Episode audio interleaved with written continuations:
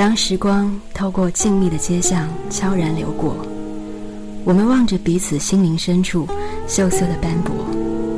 如果心灵是一场没有尽头的旅行，我会竭尽全力帮你找寻最美的风景。带上耳朵，装好心跳，有多少种想法，就有多少种表达。新大师在这里，与你的灵魂相遇。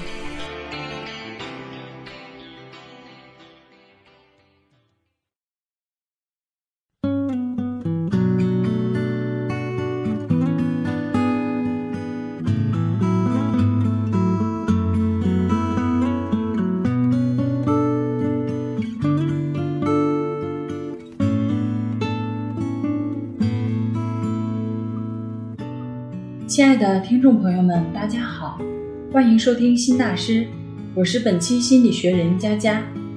今天和大家分享一篇姬潇的文章，因为你，我才是现在的我。近期朋友圈被我的少女时代刷屏，就去看了。台湾青春片一直都是我的心头好，尽管弯弯们的青春大都剧情平平，没那么多生离死别、堕胎出轨。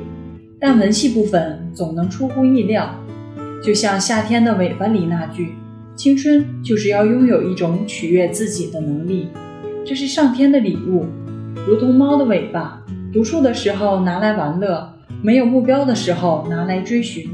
尾巴又有什么用呢？就是在找自己的快乐。”刚一听完，就沦陷在往日无聊的青春时光里。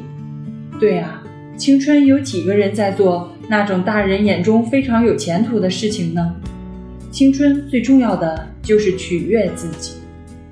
还有《猛侠》里的钮承泽说的：“风往哪个方向吹，草就要往哪个方向倒。”年轻的时候，我也曾经以为自己是风，可是最后遍体鳞伤，我才知道，我们原来都只是草。说完这句话。整个画风都变成了暗红色调。曾几何时，我们都以为自己是主角，直到被现实一次次打翻在地，才知道世上哪有英雄，只有芸芸众生。不得不说，是这些精彩的文戏，让整部电影的基调一下子拔高起来。台湾的青春派作家们非常擅长提炼对白，从《海角七号》那句“留下”。或者我跟你走，到九把刀那些年里的，被你喜欢过，很难觉得别人有那么喜欢我。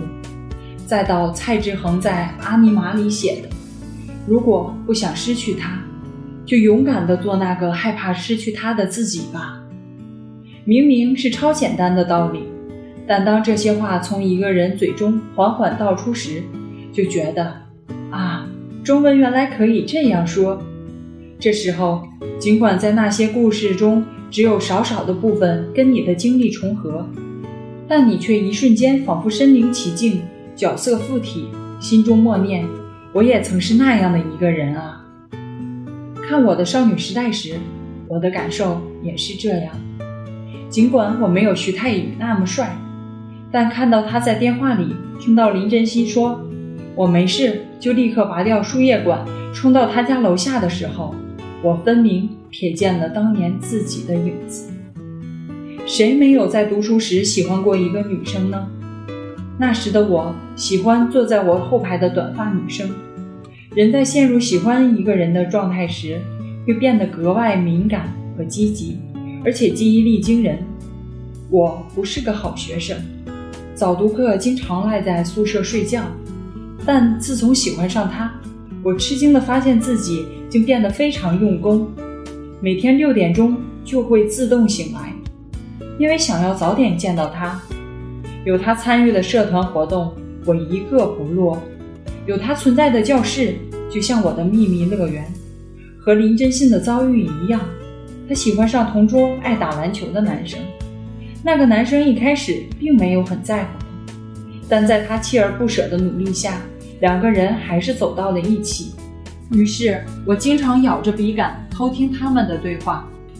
有一次课间休息，他问男生：“我最喜欢的动漫是谁？”男生答不上来，他很生气，说你一点也不关心我。但那个男生却一直在狡辩，说你从没说过，我怎么可能知道？越是这样，他越气。最后他说：“我再给你最后一次机会，如果答不上来，我们就分手吧。”我幸灾乐祸地偷偷看了一眼他，结果发现他的眼眶已经红了。于是我站起来，故意用脊背用力顶了一下后桌，他的文具盒掉在了地上。笔洒落一地，一个皮卡丘形象的橡皮掉了出来。男生看到恍然大悟，说是皮卡丘。听完，他终于破涕为笑。其实，真的在乎一个人，怎么可能会不了解你的一切？当他们舔着脸说“你没说过，我怎么知道？”其实，他们从没有试过去了解你。爱你的人们。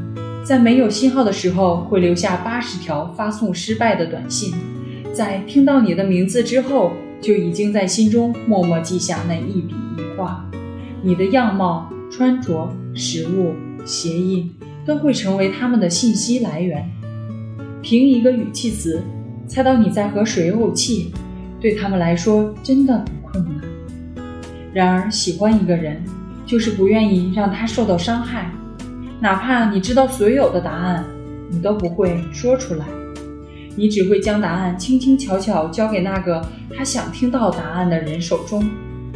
电影里，徐太宇为了给林真心送生日礼物，被不良少年群殴，几个星期没来上课，连考试都没有参加。后来林真心找到他，质问他为什么又打架，他死活不解释，掉头就走。看到这时。身旁有观众轻叹：“明明这么小的事儿，为什么一定要搞得这么严重？”我听了，心中也感慨：“对啊，在成年人眼中，这是特别小的事儿，还没有比丢钱包严重。有误会了，解释一下又能怎样？可我也知道，如果回到读书时那个我，我也不会解释。”九把刀说：“青春最残酷的事就是。”男生永远比同龄的女生幼稚，这幼稚出于男生从小埋在心中的英雄情节：不示弱、不服输、不解释，更不会在女生面前落泪。他们想要对一个人好，即使做了天大的事，也只是风轻云淡的甩甩手说简单。普通男生况且如此，更何况是那自命不凡的大魔王徐太宇。整部电影，我印象最深刻的是林真心坐在溜冰场旁，听徐太宇留下的磁带，往事一幕幕回放。你以为明明是那样的故事，你爱你的欧阳非凡，他爱他的陶米米，你们都是后者生命中的配角，但偏偏徐太宇讲了另一个故事。这个故事你是主角，你的生日、兴趣、偶像、喜怒哀乐。甚至你说的每一句话，都是这个故事的主旨，只是你一直不知道，也无需知道。你就努力做你想做的事，追你爱的那个人吧。我帮你。当我帮你完成全部的事时，我就该走了。青春正因如此，才更加温柔。我看过许多青春题材的电影，为了证明主角们对彼此念念不忘。以伤害和遗憾为代价，最后甚至因为年少时的爱情而性情大变。我认为这非常有悖常理，是刻意的标新立异。青春对于每一个人来说都有过伤痛的往事，但正因为有这样的记忆存在，才让我们充满感谢。谢谢你陪我走过那一段匆匆的路，谢谢你爱过我，让我知道被宠溺的甜蜜。谢谢你离开我，让我体会失去的感觉。谢谢你让我明白的道理。谢谢你带我体验的人生。因为你，我才是现在的我。最后，台湾人拍的青春片永远都是那么纯情。蛮横霸道的男生如道明寺，在最初表白时也只是支支吾吾、害羞不已，更别说幼稚的男生如柯景腾。连表白都只敢躲在雨中独自呐喊，没有那么多理直气壮，没那么多自信，这才是喜欢一个人的表现啊！但也正是这种纯纯的喜欢，让人捉摸不透，非要等到曲终人散才知道，原来路过教室窗口时会努力盯着的那个身影，原来回家路上找个烂借口不愿分开的那次，原来为一句没事儿就是有事儿，拔掉正在输液的针头，冲到他家楼下的那个举动。原来鼓起勇气挽起短裙，在校庆上与可怕的训导主任作对的那一刻；原来清楚地记住对方的生日、兴趣、偶像口味和所说的每一句话，就是爱情。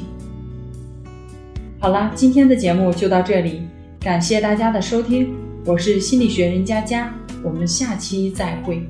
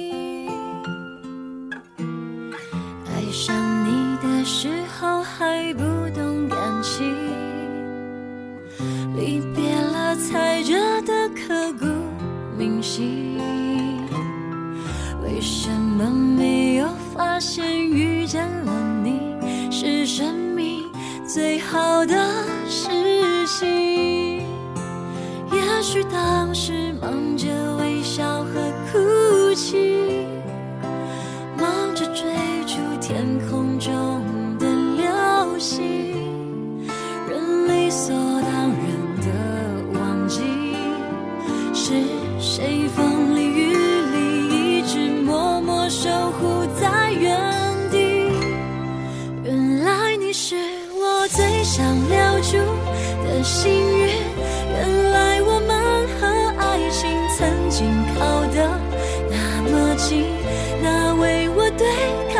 世界的决定，